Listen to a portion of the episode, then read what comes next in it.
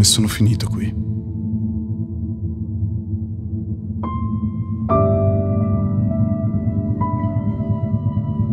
L'ultima cosa che ricordo è casa di Elena, ad Arsena, la barca e poi...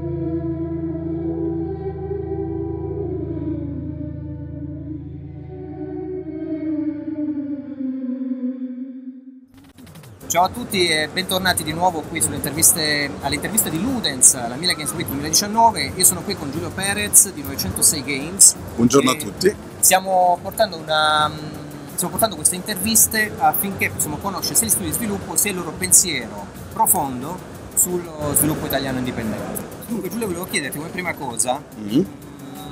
attraverso un approccio alla media education, quando si fanno domande, Ok. conosce nuovi media.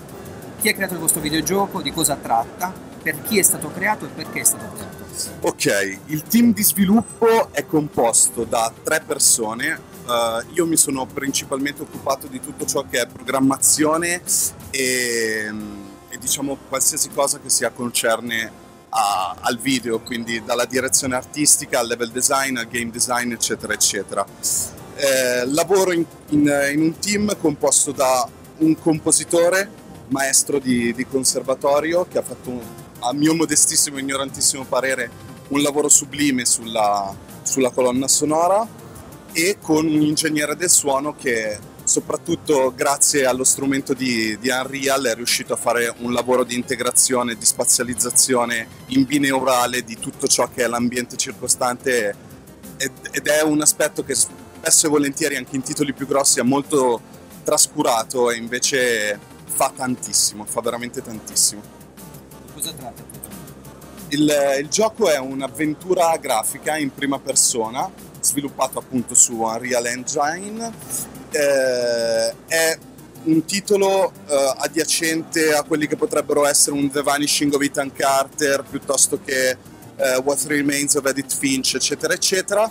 Ed è un titolo che, nonostante io mi sia occupato della programmazione, non mi permetterei mai di definirmi un programmatore. Infatti, il di sicuro il suo punto di forza non è la programmazione stessa, ma quanto il connubio che esce fra eh, le ambientazioni, la musica e quanto sia immersivo e soprattutto visto e considerato lo, lo storytelling che è abbastanza importante come chiave di lettura del gioco. Perché è stato creato? Dove, quale, quale nicchia pensavi di voler andare a coprire? La, la nicchia senza ombra di dubbio di chi si approccia ad un gaming ehm, un pochettino più evoluto dal semplice lato arcade videoludico, ma ad una nicchia che potesse apprezzare anche eh, il semplice perdersi, non il fatto di avere in mano un applicativo per entrare in due secondi, avere già un fucile in mano e ammazzare qualcuno, ma eh, che per carità va benissimo, anch'io lo faccio, ma ogni tanto mi piace godermi queste, queste avventure e la peculiarità del nostro è che in buona parte è ambientato in Italia, dalle nostre parti, sul lago di Como, sì, assolutamente. Bene, ti faccio una domanda sulla critica di videogiochi. Uh, riguardo al tuo rapporto con le recensioni di videogiochi, quanto Sì. sono rilevanti per te le recensioni con studio di sviluppo indipendente? Qual è il vostro, il tuo sito, Mhm. siti di critica di riferimento? Ehm, E, riguardo l'analisi di un- di un'opera videoludica, tu Ok. pensi che una prospettiva, un approccio più letterario umanistico rispetto a uno tecnico informatico possa penetrare meglio i valori dell'opera stessa e magari influenzare anche l'appeal a livello sociale di ricezione del mercato oppure no? Allora, nel mio caso sì, decisamente un approccio più un approccio più umanistico, anche perché se dovessimo scendere proprio in chiave tecnica e informatica probabilmente qualsiasi programmatore potrebbe bucarmi in un secondo. Eh, per quanto riguarda invece il mondo di stampa e media, senza ombra di dubbio, partendo da qua, nonostante sia già una piattaforma eh, di, di, lancio gigantesca, perché comunque eh, tutto il team aveva sottovalutato il potenziale che potesse avere, invece eh, da perfetti sconosciuti abbiamo avuto un sacco di stampa, publisher, anche grossi che si sono fermati, hanno rilasciato un feedback, contatti, quindi è un'occasione unica. Eh, il mercato del videogioco sta facendo veramente passi mostruosi, non solo verso il consumatore finale ma anche verso il B2B e quindi di conseguenza tutto ciò che possa portare un minimo di notorietà, un minimo di immagine è ben accetto, dal blog più sconosciuto eh, di internet a multiplayer piuttosto che. Quindi senza ombra di dubbio, e non c'è distinzione fra questi. Chiunque parli di te sta facendo un favore. Bene, ti faccio una domanda su videogiochi e politica. Mm. Cosa ne pensi del fatto che uno sviluppatore di solito debba temere di dichiarare che la propria opera abbia connotazione politica, esplicita o meno, mm. a causa delle potenziali ripercussioni che la politicizzazione può avere sulla percezione dell'opera da parte degli acquirenti? Perché secondo te il tag politico è ostracizzato da chi si occupa di pubbliche relazioni nel settore videogiochi?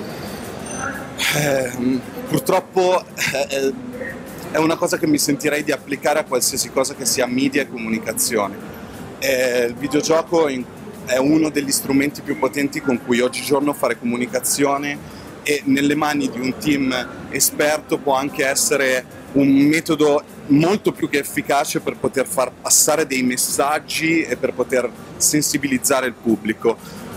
Naturalmente, a seconda di quale porta hai intenzione di andare a bussare, devi un po' ponderare determinate scelte. Purtroppo sì, come un po' chiunque eh, quelli che riescono oggigiorno a permettersi veramente di andare controcorrente sono persone che hanno le spalle larghe e molto ben coperte. Di sicuro potrebbe essere abbastanza deletereo farlo come, come primo ingresso in questo mondo, quindi purtroppo sì, eh, questo me ne rendo conto. Mm, magari non tanto a livello politico, ma quanto in ambito sociale, magari è anche carino pensare eh, di poter magari puntare il dito contro eh, problemi che ci riguardino un pochettino più da vicino, eh, nonostante la politica faccia parte della nostra quotidianità, ma qualcosa di ancora più, più intimo. Per esempio nel, nel, nostro titolo trattiamo molto bene eh, quello che è il disagio legato a... Um, a un po' la condizione giovanile, a, al lavoro che è un pochettino precario, eccetera, eccetera. Quindi anche a suo modo anche questa è, è politica videoludica l'industria dei videogiochi, mm. uh, parliamo un po' di giochi e sviluppo. Okay. Uh, nella vostra esperienza, quali diciamo, sviluppatori, nel momento in cui pensate a implementare certe meccaniche di gioco, avete mai avvertito un limite? Cioè, pensando che fossero quelle più significative possibili, okay. avete mai sentito che in qualche modo limitassero le opzioni a favore dei giocatori, la percezione del mondo di gioco, anziché indurli a riflettere sui messaggi che volete veicolare? Allora, no, questo sostanzialmente no, perché come già dicevo prima, non mi permetterei mai di definirmi programmatore e non mi sono mai nemmeno posto il, eh, il, problema di andare a concepire qualcosa che fosse ben oltre le mie capacità. Naturalmente c'è stato veramente tanto da sudare, da faticare, da neofita eh, anche una, una, programmazione più semplice può risultare ostica. E di conseguenza non, assolutamente no, la programmazione non è stato un limite, anzi eh, lavorandoci ogni giorno è stato bello vedere come potesse prendere vita tutto quanto e son, sono ben altre le cose che potrebbero mettere limiti più che la programmazione in sé su uno studio indipendente direi più che altro i modelli 3D, le animazioni che mettono un po' più di ciccia al fuoco, diciamo così, più che la programmazione in sé. Naturalmente per titoli del nostro, del nostro genere, naturalmente per altri no, la programmazione è, è alle basi di tutto. E l'industria dei videogiochi sai che è intrappolata in schemi prestabiliti nella costruzione di certe narrative. Al fine di generare un contesto narrativo e conflittuale nella vostra opera, esistono personaggi costruiti su una cultura iconografica preesistente? Esaminate come e perché i vostri personaggi sono stati scritti, le implicazioni storiche e culturali degli esperienzi di trama che conducono poi a come vengono rappresentati i personaggi? Oppure pensate solo a ciò che è funzionale e riconoscibile per il, per il giocatore? No, questo assolutamente non... eh, se avessimo voluto puntare a qualcosa che fosse già in appeal, questo per esempio in questi giorni abbiamo avuto modo di parlare con dei publisher, anche grossi, che ci hanno, ci hanno fatto capire in senso lato che per quanto possa essere bella un'opera, eh, hanno più interesse nel finanziare eh, progetti magari più volti al multiplayer, più volti ad una rigiocabilità, più volti eh, al fatto che possano essere streamabili, piuttosto che ad avventure grafiche o altri titoli un pochettino più di nicchia. Eh, per quanto riguarda invece i personaggi, sono stati eh, tutti quanti eh, presi di, di fantasia, anche se magari le, le sembianze di alcuni sono riconducibili ad attori veri, perché è così, gli attori sono fatti in fotogrammetria. Eh, per quanto riguarda invece le ispirazioni dei personaggi stessi, eh, direi che sono in una chiave un po' Stephen King, quindi eh, i paesaggi del Maine, eh, i cliché su luce, oscurità, eh, luce, il faro, sono tutte- tutti elementi chiavi che sono andato a ritrovare nelle ambientazioni della città da cui veniamo, che è Como, e ce li ha tutti. e quindi è, è un po' un mix di questo, nonostante in tanti pensassero che eh, le ispirazioni arrivassero da, Oltreoceano. eh, da, mm, come si dice, da, da Lovecraft, invece sono più su, su King. Qual è la piattaforma di distribuzione più congeniale per il vostro studio e il vostro gioco? Steam, Epic, GOG, PlayStation, Microsoft, Nintendo Store, Apple Store e quant'altro e perché? Allora, come già dicevo, sono titoli eh, per una nicchia di giocatori, ma che in realtà sono multipiattaforma.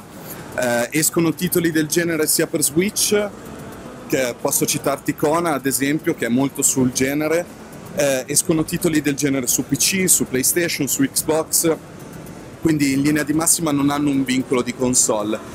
Per quanto riguarda eh, invece piattaforme d'uscita su PC senza ombra di dubbio Steam, eh, anche se avendo sviluppato in Unreal probabilmente eh, Epic Games potrebbe anche tutelarci in questo. Ieri abbiamo avuto una conferenza con loro e, e cioè, non direttamente, ma ci è stato fatto capire in senso lato che sono molto disposti, hanno molti fondi per sovvenzionare chiunque si approccia alla loro Ho piattaforma. questa domanda proprio perché le revenue di Epic sono più alte rispetto a Steam.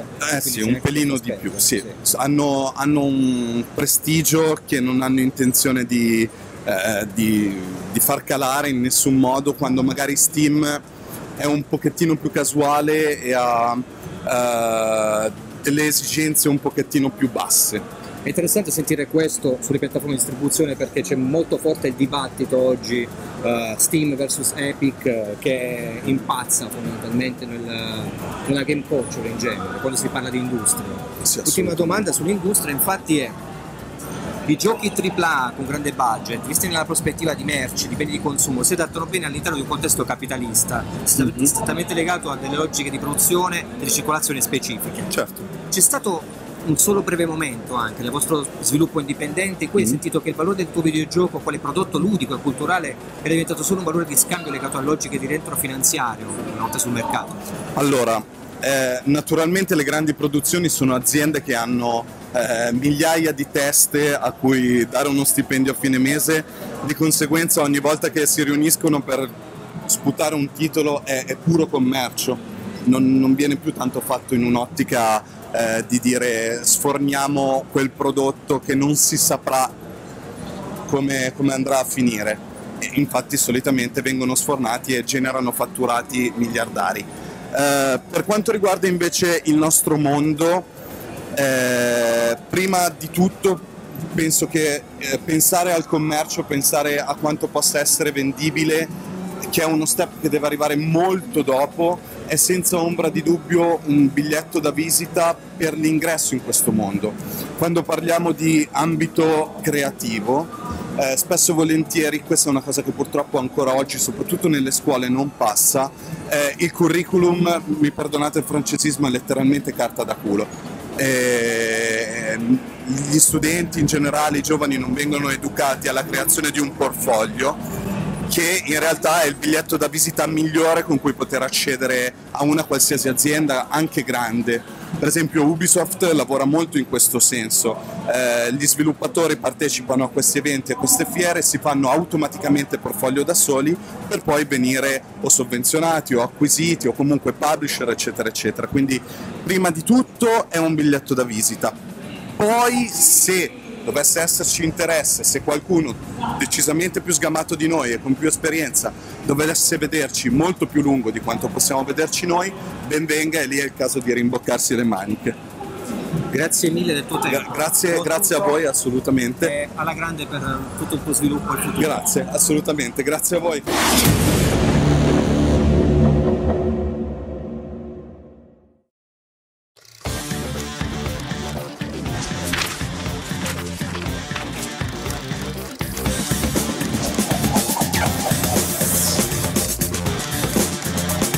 Categoria estetica che gioca un ruolo determinante.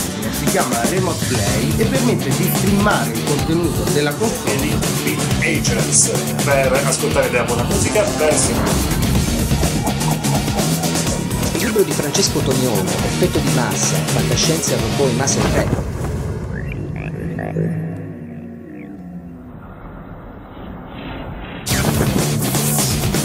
è bello che sia un po' di questo discorso su, anche in Europa. Dici che questo, questo può essere un, un, un parco dove mostrare nuove tecnologie a quel livello?